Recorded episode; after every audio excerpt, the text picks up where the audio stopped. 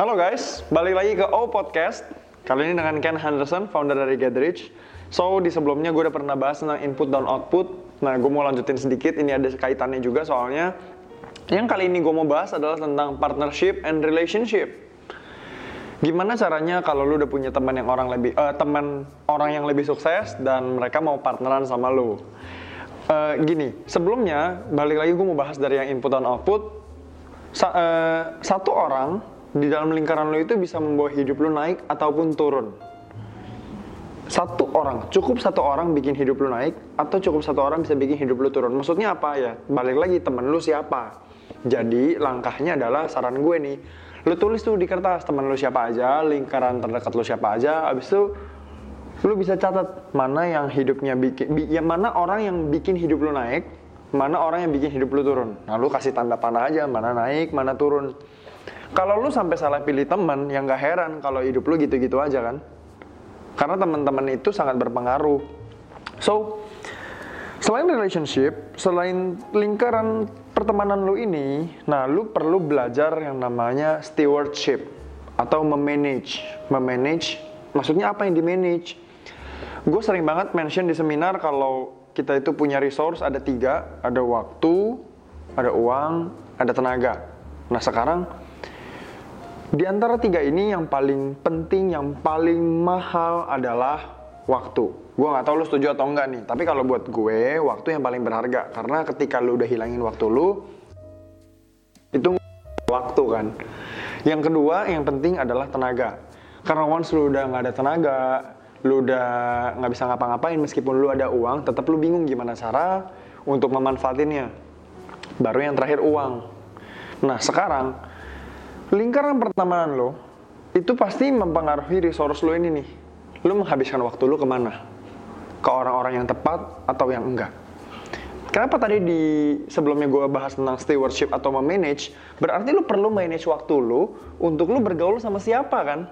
Dan ini harus lo perlu jadwalin dan lo harus punya atur tuh di dalam schedule lo, agenda lo. Lo, perlu main sama siapa aja, lo mesti catat. Kalau enggak, banyak banget orang yang pengen minta waktu lo di posisi gue sekarang banyak banget orang yang pengen ajak ketemu ini dan itu. Tapi I'm really sorry nggak semua orang gue kasih waktu untuk ketemu.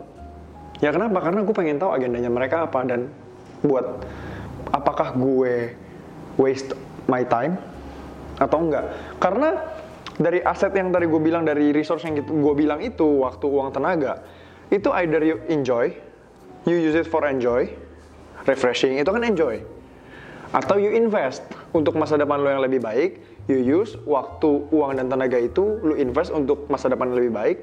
Atau yang ketiga you waste. Lu buang. Nah gue sangat picky jadinya sekarang.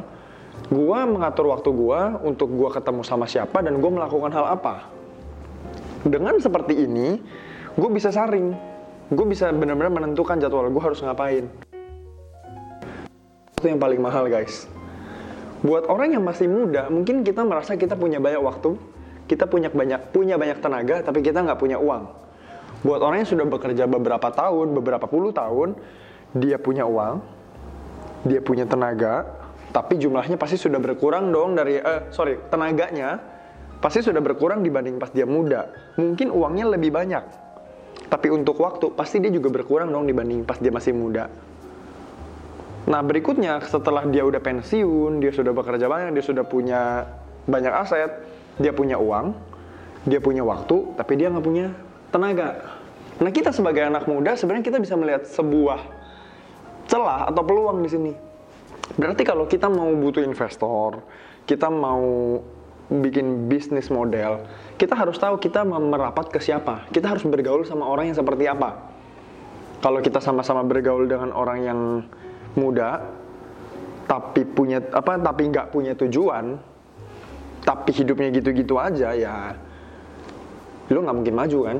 Jadi lu kalau mau bergaul sama orang muda pun lu bener-bener harus menentukan orang yang seperti apa karakternya seperti apa attitude-nya seperti apa yang boleh masuk ke dalam circle-nya lu. Circle harus lu tentukan sendiri temen harus lu pilih men. Tapi kalau keluarga itu kan udah dari Tuhan lu nggak bisa menentukan lu lahir di keluarga seperti apa tapi lu bisa menentukan lu mau berteman sama teman yang seperti apa so slogan yang paling gue sering sebut adalah sayangi keluargamu, pilihlah temanmu.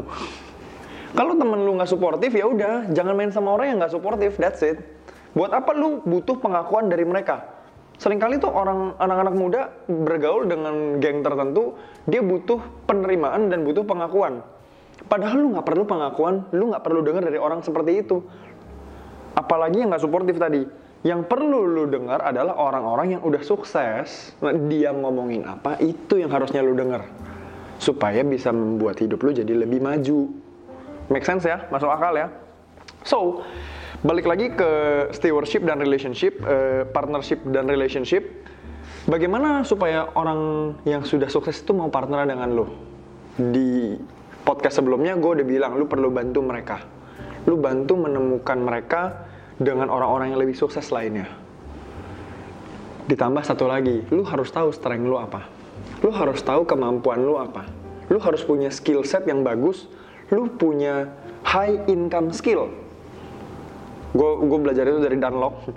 Jadi intinya lu harus punya skill di mana orang itu mau membayar mahal tentang eh, dengan skill lu yang lu punya itu loh. Jadi dengan lu udah punya high income skill, lu punya skill set yang bagus. Ketika lu ajak orang sukses ketemu, lu juga bisa menawarkan bantuan yang berguna buat dia. Nangkap kan? Bukan cuma sekedar bantu, tapi ternyata lu nggak punya apa-apa, repot juga. Gitu. Nah berikutnya, untuk ketika lu sudah punya relationship itu, lu harus manage relationship itu dengan sangat-sangat baik. Maintain relationship. Gue di Gadrich percaya bahwa our asset itu bukan cuma duit, tapi our relationship itu aset. Jadi kami maintain relationship kepada partner-partner kami, kepada teman-teman yang udah support kami. Nah kami senang untuk maintain relationship. Karena dengan seperti itu, orang pun merasa lebih di-appreciate kan jadi kita nggak cuma ngomongin ketemu orang karena dia nguntungin, tapi kita juga mau bisa jadi teman mereka yang memang beneran teman seperti itu. Dan dengan gue jadi teman dia, dia pun jadi dapat hasil yang lebih baik. Seperti itu teman-teman semua. So, jadi dari tadi yang gue ngomong ini, lu mesti sadar, lu harus pakai itu sebaik-baiknya. Kalau enggak, pilihannya cuma tiga tuh tadi. Kalau enggak lu enjoy, lu invest, atau enggak lu waste. Nah berikutnya, lu harus manage relationship lu dengan orang-orang yang udah sukses supaya lu nantinya juga lebih sukses. Semoga bermanfaat. Itu aja dari gue kali ini. Sampai jumpa di podcast berikutnya. Bye bye.